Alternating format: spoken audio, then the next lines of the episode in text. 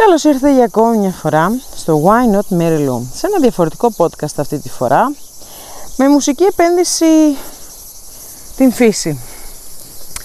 Στην Ελλάδα συγκεκριμένα τα τζιτζίκια η αλήθεια είναι.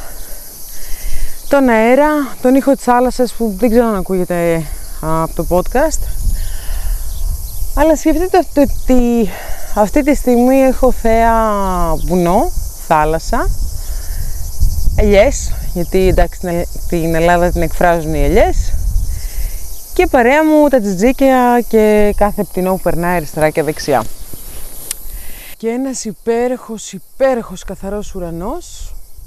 Σήμερα θα συζητήσουμε για τις θετικές δηλώσεις. Για αυτές τις δηλώσεις που λίγο πολύ νομίζω αν παρακολουθείτε και λίγο στα social είναι και λίγο της μόδας. Τουλάχιστον έχει και κάτι θετικό αυτή η μόδα. Μπορεί να σου προσφέρει μια πιο αισιόδοξη πλευρά της ζωής. Βλέπετε, η υγεία δεν είναι μόνο σωματική, είναι και πνευματική. Όταν είσαι πνευματικά υγιής, είσαι και σωματικά υγιής. Βέβαια, λίγοι, ε, λίγοι το αντιλαμβάνονται αυτό. Αλλά μας επανέλθουμε λίγο στις θετικές δηλώσεις. Πολλοί άνθρωποι κάθονται και δηλώνουν διάφορα πράγματα, δηλώνουν ε, και αρνητικά πράγματα χωρίς να το καταλαβαίνουν, χωρίς να το αντιλαμβάνονται. Αυτό γιατί γίνεται, γίνεται γιατί χρησιμοποιούμε πολλές φορές λέξεις από συνήθεια, από προγραμματισμό. Ο ανθρώπινος νους είναι ένα λογισμικό. Είναι όντως ένα λογισμικό. Βλέπετε όταν γεννιόμαστε έχουμε τρία λάμδα στη ζωή μας. Το λόγο, τη λογική και το λογισμικό. Όταν εσύ και ο κάθε εσύ παρακολουθείς κάθε μέρα κάτι, οτιδήποτε στην τηλεόραση, δεν είναι και άλλωστε τυχαίο που σου λένε να μην παρακολουθούμε τηλεόραση, να μην παρακολουθείς τηλεόραση, να μην κοιτάς ειδήσεις, να μην είσαι πολύ ώρα στα social media, και γενικά να μην εθίζεσαι σε όλα αυτά σε μεγάλο βαθμό. Γιατί όμως, έχεις αναρωτηθεί ποτέ γιατί το πρόγραμμα το εβδομαδιαίο της, ε, του σχολείου, το πρόγραμμα της τηλεόρασης και ό,τι έχει να κάνει με πρόγραμμα είναι στην καθημερινότητά σου; Έχεις αναρωτηθεί γιατί λέγεται πρόγραμμα; Γιατί πολύ απλά σε προγραμματίζει. Ναι, ο ανθρώπινος νους είναι ένα λογισμικό που το προγραμματίζουμε εμείς οι ίδιοι. Όταν από μικρή ηλικία σου μαθαίνουν κάποια πράγματα, κάποιες αρνητικές δηλώσεις που εσύ προφανώς δεν το αντιλαμβάνεσαι εκείνη τη στιγμή γιατί δεν έχεις την εμπειρία, δεν έχεις τη δυνατότητα να το αντιληφθείς. Όταν θα έρθει ο γονιός και θα σου πει μια, μια δήλωση ε, εσύ θα το πάρεις και θα το εστερνιστείς γιατί είσαι σε μικρή ηλικία και οπότε μπορείς να πλάσεις ένα μικρό παιδί όπως θέλεις εσύ. Τι εννοώ; Όταν στο δημοτικό που πηγαίνουν το παιδάκι και σου λένε ε, έχω τρία μήλα, έχω δύο πορτοκάλια, έχω πέντε ευρώ, πόσο μπορώ να αγοράσω; Πέντε μήλα, πέντε πορτοκάλια, οτιδήποτε. Τι σου κάνει όμως αυτό που σου μαθαίνει από μικρή ηλικία από το δημοτικό, θα μου πεις. Ε, μαθηματικά είναι αυτά. Ε, τα μαθηματικά όμως συνήθως τα ονομάζουμε προβλήματα. Δεν τα ονομάζουμε κάπως διαφορετικά. Θα πούμε για να δούμε τι πρόβλημα έχεις να λύσεις. Σου μαθαίνουν να λύνεις προβλήματα. Το κρατάμε αυτό. Οπότε στη ζωή σου έχεις πάντα να λύνεις προβλήματα. Έπειτα, σου λένε ότι έχεις 5 ευρώ και πόσο μπορείς να αγοράσεις 5 μήλα και 5 πορτοκάλια. Οπότε σου μαθαίνουν να, να εργάζεσαι ή να δουλεύεις με συγκεκριμένο όριο. Δεν σου λένε τι θα μπορούσες να κάνεις με 5 ευρώ για να έχεις περισσότερα μήλα και περισσότερα πορτοκάλια. Λέω εγώ τώρα. Δεν σου λένε ότι μπορείς να πας να πάρεις χώμα και καρπό και να φυτέψεις ένα δέντρο που κάθε δέντρο αντιστοιχείς ε, σε οξυγόνο σε δύο ανθρώπους και ότι αυτό το δέντρο κάθε χρόνο θα σου βγάζει φρούτα. Όχι, δεν σου μαθαίνουν αυτό. Σου μαθαίνουν τι όριο έχεις για να αγοράσεις ένα φρούτο; Ένα φρούτο, δύο φρούτα, όσα είναι ε, να αγοράσεις. Οπότε σου μαθαίνουν να έχεις ένα περιορισμένο μυαλό. Όταν θα έρθεις και θα μου πεις Ξέρεις κάτι, έχω να κλείσω μία δουλειά ή μία εργασία με ένα πολύ μεγάλο μέτοχο. Εμένα η τιμή μου είναι ας πούμε 10 ευρώ. Πόσο να ζητήσω; Και θα έρθω εγώ και θα σου πω ωραία ζήτα 200 ευρώ εσύ τότε θα αισθανθείς λίγο περίεργα, μα αφού η, αφού η δουλειά που κάνω είναι για 10 ευρώ, πώς να ζητήσω 200. Και θα έρθω εγώ και θα σου πω, ωραία, διπλασία σε απλά την τιμή, 20 ευρώ. Και εσύ εκείνη τη στιγμή, εφόσον έχεις τη σύγκριση των 200 ευρώ, θα μου πεις ή τον παραπά όσο θέλεις εσύ, θα μου πεις εντάξει, το να διπλασιάσω τιμή είναι τέρμα φυσιολογικό. Μια χαρά, 20 ευρώ. Το ίδιο ισχύει για κάθε εργασία. Γιατί προφανώς μεγαλώνουμε κάποιο σκοπός στη ζωή μας. Δεν είναι απαραίτητα να κάνεις οικογένεια, δεν είναι απαραίτητα να γίνεις και πλούσιος. Που ο πλούτος, και πάλι θα κάνουμε ένα διαφορετικό podcast, γιατί όλοι τον πλούτο το συνδέουν με την οικονομική ευχέρεια, που δεν είναι απαραίτητα όταν είσαι πλούσιος να έχεις την οικονομική ευχέρεια. Αλλά εδώ ας, βάλουμε μία άνω τελεία και θα το συζητήσουμε σε ένα άλλο podcast τι είναι ο πραγματικός πλούτος στη ζωή μας. Γιατί όλοι μας καθημερινά ζούμε τον πραγματικό πλούτο και απλά δεν το αντιλαμβανόμαστε. Γιατί, Γιατί έχουμε προγραμματιστεί με αυτόν τον τρόπο. Παρ' όλα αυτά επανέρχομαι στο, στο προγραμματισμό. Οπότε μας μαθαίνουν, μας προγραμματίζουν καλύτερα να πω, να λειτουργούμε με συγκεκριμένο τρόπο, με συγκεκριμένη σκέψη, με περιορισμένη σκέψη. Και γι' αυτό οι περισσότεροι άνθρωποι δεν πιστεύουν στον εαυτό τους, δεν πιστεύουν ότι έχουν τη δυνατότητα να το κάνουν, ότι το αξίζουν. Και έρχονται σε αυτή την περίπτωση οι θετικές δηλώσεις. Οι θετικές δηλώσεις μπορεί να ακούγεται πολύ εύκολο, πολύ απλό, αλλά δεν είναι ούτε εύκολο ούτε απλό θα ήθελα επί 10 μέρες από εδώ και στο εξής να μην πείτε για ένα, ούτε για έναν άνθρωπο κάτι αρνητικό. Θα ήθελα να βρίσκετε έστω και ένα και ας είναι και μικρό να βρείτε ένα θετικό στοιχείο που αυτός ο άνθρωπος έχει όσο και τον μισείτε όσο και σας έχει κάνει κάτι. Ένα θετικό στοιχείο. Μιλάμε πάντα σε ε, φυσιολογικές καταστάσεις και όχι σε ακραίες καταστάσεις. Παρ' όλα αυτά, θα πούμε εμείς μια θετική δήλωση στον εαυτό μας αυτή τη στιγμή και θέλω από εδώ και στο εξής άλλη μια άσκηση που να κάνετε καθημερινά επί 30 μέρες αυτή τη φορά να λέτε μια θετική δήλωση πρωί, μεσημέρι, βράδυ. Θα μου πεις εύκολο και όμως δεν είναι εύκολο γιατί θα το κάνεις τις τρεις πρώτες μέρες και μετά θα τα παρατήσεις.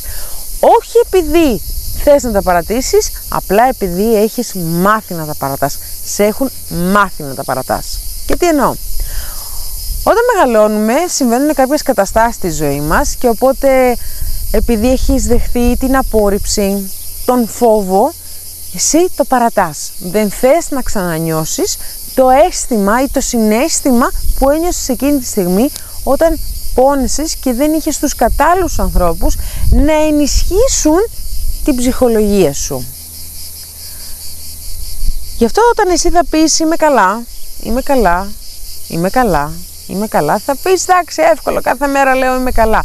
Κι όμως, θέλω να μου λες κάθε μέρα, επί 30 μέρες, τρεις φορές την ημέρα, πρωί, μεσημέρι, βράδυ.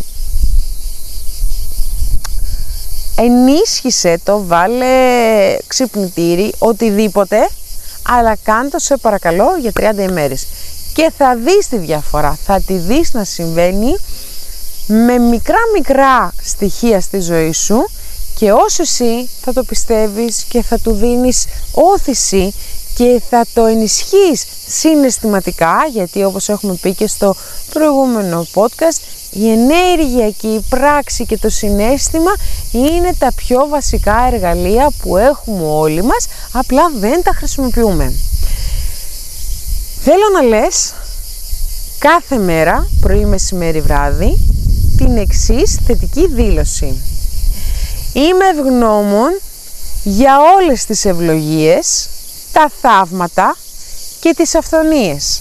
Αυτό με περιμένει και σήμερα. Είμαι έτοιμη, είμαι ανοιχτή, τα λαμβάνω. Κάθε μέρα επί τρεις φορές και θα δεις διαφορά στη ζωή σου. Γιατί όμως πρέπει να κάνουμε θετικές δηλώσεις; Γιατί πολύ απλά έχουμε προγραμματιστεί να κάνουμε μόνο αρνητικές δηλώσεις. Ο άνθρωπος είναι ενέργεια, ο άνθρωπος αποτελείται από 90%-96% νερό. Το νερό είναι ένα μέσο να μετακινείται η ενέργεια της λέξης, να μεταδίδεται η ενέργεια της λέξης. Και όταν εσύ θα πεις δεν είμαι καλά, μου τύχε αυτό, μου τύχε τ' άλλο, εμείς έχουμε μάθει, όπως είχα πει και στην αρχή, να λύνουμε προβλήματα. Δεν έχουμε μάθει να ανάβουμε το φως στο σκοτάδι, να δημιουργούμε το φως στο σκοτάδι. Και απαιτώ και σας ζητώ να από εδώ και στο εξής να μάθετε και να καλλιεργήσετε να ανάβετε το φως στο σκοτάδι. Δεν υπάρχει πουθενά μόνο μέρα, δεν υπάρχει πουθενά μόνο νύχτα. Αυτά τα δύο πάνε μαζί. Μέρα νύχτα, μέρα νύχτα και ταιριάζουν και απόλυτα. Προγραμματιστείτε, αφυπνιστείτε, μάθετε στον εαυτό σας να λειτουργεί, να ενεργοποιείτε με θετικές δηλώσεις. Πηγαίνετε στον καθρέφτη. Ντρέπεστε. Είναι οι δύο πρώτες τρεις φορές. Θεωρήστε ότι παίζετε ένα ρόλο που παίζαμε μικρή στο δημοτικό. Είμαι καλά, είμαι τέλεια, είμαι πλούσια, είμαι υγιής, είμαι ό,τι ποθώ και ό,τι ονειρεύομαι μου έρχονται, ρέουν και εισραίουν χρήματα στη ζωή μου, απροσδόκητα και μη. Το πορτοφόλι μου ε, γεμίζει καθημερινά με αυξανόμενους ρυθμούς. Χρησιμοποιήστε, ενεργοποιήστε λέξεις που σας εμπνέουν, που έχουν θετική ροή, που έχουν θετική ενέργεια. Έτσι ενεργοποιείς και το εγώ σου μέσα. Γιατί το εγώ δεν είναι μόνο εγωισμός. Υπάρχει και το εσωτερικό εγώ. Ο εσωτερικός μας εαυτός. Αυτή η φωνούλα που ακούς μέσα σου που τις περισσότερες φορές, αν όχι όλες, έχει δίκιο. Έχει δίκιο. Είναι μια φωνή που πολλές φορές την παραβλέπουμε. Σου λένε μην πας εκεί. Μην πας. Εσύ όμως λες όχι. Αυτό είναι κάτι άλλο. Θα πάω. Μην το επιλέξεις αυτό, μην συνεργαστείς με αυτόν τον άνθρωπο. Όχι, με παράλογη, θα πάω. Και κάνεις λάθος. Να σέβεσαι τον εσωτερικό, το εσωτερικό σου εγώ. Να σέβεσαι τον εαυτό σου. Να εμπιστεύεσαι τον εαυτό σου. Και να θυμάστε, να θυμάστε ότι τα λάθη τα δικά σας δεν ευθύνεστε εσείς. Θα μου πεις τώρα, μα πώς δεν ευθύνομαι εγώ, αφού εγώ τα επέλεξα, ναι. Αλλά όταν μεγαλώνεις και ο περίγυρος σου, γονείς, φίλοι, γνωστοί και εγώ δεν ξέρω ποιος, σου καταλογίζουν καταστάσεις και σου μαθαίνουν ότι εσύ είσαι έτσι γιατί αυτοί αυτό πιστεύουν, αυτή είναι η δική τους πραγματικότητα. Εσύ μαθαίνεις και βαφτίζεις στον εαυτό σου έναν χαρακτήρα που στη τελική μπορεί και να μην είσαι. Απλά είσαι το δημιούργημα του γονιού σου. Τι εννοώ, ή του περιγυρού σου. Όταν εγώ θα σου πω, α, είσαι ένας κακός χαρακτήρας, γιατί εγώ είμαι μεγαλύτερα, αλλά εσύ είσαι μικρότερος και δεν αντιλαμβάνομαι ότι εγώ εκείνη τη στιγμή πράττω κάτι κακό απέναντί σου και εσύ μεγαλώνοντας μαθαίνεις ότι έχεις ένα κακό χαρακτήρα οπότε εγώ σαν γονιός σου έθρεψα την κακή σου πλευρά εσύ μεγαλώντας θα μάθεις ότι έχεις έναν κακό χαρακτήρα. Όταν εγώ όμως σαν γονιός έρθω και θα σου πω δεν πειράζει, την επόμενη φορά θα το κάνεις καλύτερα, έλα να το επεξεργαστούμε, έλα να το δούμε, έλα να το διορθώσουμε. Μαθαίνεις εκείνη τη στιγμή στο παιδί σου να γίνεται καλύτερος χωρίς να χρειάζεται και είναι και λάθος προφανώς να εστιάζουμε στο λάθος. Είναι λάθος να πεις αυτό είναι λάθος, αυτό είναι λάθος, όχι το κάνεις λάθος. Το παιδί και κάθε παιδί μαθαίνει να εστιάζει στο λάθος και πατάει κόκκινο κουμπάκι όταν ακούει τη λέξη λάθος. Ενώ όταν το μάθεις ότι δεν πειράζει την επόμενη φορά το κάνεις καλύτερο και ακόμα καλύτερο. Το παιδί θα μάθει στις, τις καταστάσεις να τις αντιμετωπίζει όσο καλύτερα μπορεί. Και αν δεν επιτευχθεί ο στόχος, ξέρει ότι την επόμενη φορά θα το κάνει ακόμα καλύτερο και ακόμα καλύτερο. Προγραμματίστε τον εαυτό σας, αφυπνιστείτε, ε, προγραμματίστε τα παιδιά σας να σκέφτονται θετικά, να βρίσκουν τον τρόπο, τον τρόπο για να είναι ευτυχισμένα τα ίδια. Γιατί βλέπετε ο Όσκαρ Wilde έλεγε ότι κάποιοι ορισμένοι άνθρωποι είναι οι σκέψεις άλλων ανθρώπων και είχε δίκιο γιατί εγώ όταν θα πω στο παιδί μου έχεις αυτά τα πέντε χαρακτηριστικά το παιδί μου δεν ξέρει αν θα τα έχει όντως ή όχι αν τα έχει ναι ή όχι ξέρει όμως επειδή το είπε η μητέρα του ότι ισχύει και μεγαλώνοντας αυτό αλλάζει μεγαλώνοντας αντιλαμβανόμαστε ότι αυτό που μας έλεγε η μητέρα μας που είναι, τι να σας πω, η μητέρα, η μητέρα είναι το, η φιγούρα, η μητρική φιγούρα για κάθε παιδί, η πιο σημαντική. Η μητέρα δίνει μορφή στο παιδί της και ο πατέρας δίνει. Αλλά η μητέρα είναι, το παιδί με τη μητέρα είναι δεμένα. Οπότε μπορεί η μητέρα ως δημιουργός του παιδιού της να κάνει ένα αξιοθαύμαστο παιδί και να κάνει ένα μη αξιοθαύμαστο παιδί. Γιατί, γιατί έτσι έχει μάθει και η ίδια, έτσι έχουν, τις έχουν μάθει και οι γονείς της. Είναι σημαντικό να φυπνιζόμαστε, να προγραμματιζόμαστε. Μην μένετε σε παλιά στερεότυπα των γονιών σας, γιατί εκείνοι δεν ξέρετε τι έχουν περάσει. Μην πιστεύετε σε ό,τι σας λένε οι γονείς σας ότι δεν αξίζεις, δεν μπορείς, για ακόμη μια φορά θα τα παρατήσεις, είσαι αναβλητική, είσαι εκείνος. Όχι. Η αποτυχία η δική τους έχει μεταφερθεί σε εσάς. Ακούγεται σκληρό, είναι όμως η πραγματικότητα. Κάτι που δεν μπόρεσαν να επιτύχουν οι ίδιοι για κάποιες ορισμένες συνθήκες χωρίς να χρειάζεται να το κατακρίνεις αυτό. Δεν είναι, δεν είναι κατακριτέο γιατί και εκείνοι δεν ξέρεις τι συνθήκες μεγαλώσαν με τι γονείς μεγαλώσανε, τι ιδέες τους περάσανε. Είναι πολύ σημαντικό όλο αυτό. Και οπότε τι έχεις αποτέλεσμα; Αυτό που μάθανε το μεταφέρουν στο παιδί τους ότι εάν ρισκάρεις θα αποτύχεις. Γιατί έτυχε κάποια στιγμή στο παρελθόν να ρισκάρουν και αποτύχανε και θεώρησαν ότι από τη στιγμή ότι που αποτύχαν οι ίδιοι εφόσον ρισκάραν θα αποτύχει και το παιδί τους και ο κάθε ένας. Να θυμάστε ότι η αποτυχία είναι το μηχανέλαιο της επιτυχίας. Το θυμάστε. Δεν είναι κακό να αποτυγχάνουμε, είναι κακό να τα παρατάμε. Με την αποτυχία γινόμαστε ακόμα καλύτεροι, ακόμα πιο δυνατοί, ξέρουμε να προετοιμαζόμαστε καλύτερα. Μην τα παρατάτε. Το να τα παρατήσεις είναι η πραγματική αποτυχία. Είναι, είναι ο πάτος το να τα παρατήσεις. Είμαστε γεννημένοι για να δημιουργούμε, για να παλεύουμε, για να κατορθώνουμε πράγματα, για να περνάμε εμπόδια. Θέλω από εδώ και στο εξής να κάνετε θετικές δηλώσεις το οτιδήποτε, απλά οι θετικές σας δηλώσεις δεν πρέπει να είναι πολύ μεγάλα, σε βαθμό να ξεχνάτε. Πρέπει να είναι μικρές προτασούλες, να μην περιέχουν λέξεις τύπου μη, δεν, όχι και τέτοια. Βρείτε μια άλλη πρόταση.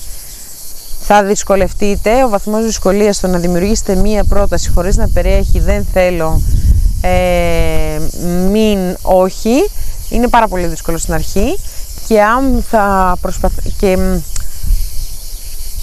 αν θα δοκιμάσετε γενικά να κάνετε προτάσεις και στην καθημερινότητά σας, στη συνομιλία σας, να μην, να μην χρησιμοποιείτε τις λέξεις δεν, μην, μη, όχι, θα δείτε ότι ο βαθμός δυσκολίας είναι υψηλός. Γιατί, Γιατί έχουμε προγραμματιστεί με αυτόν τον τρόπο, να λέμε όχι, δεν θέλω, δεν εκείνο, δεν τ' άλλο.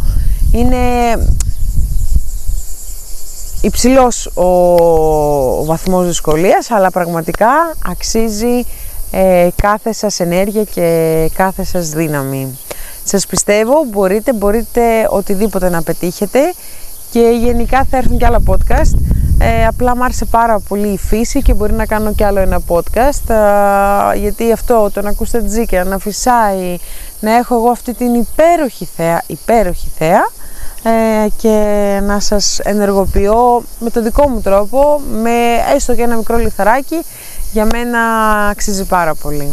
Σας ευχαριστώ και θα τα πούμε την επόμενη φορά. Φιλιά πολλά!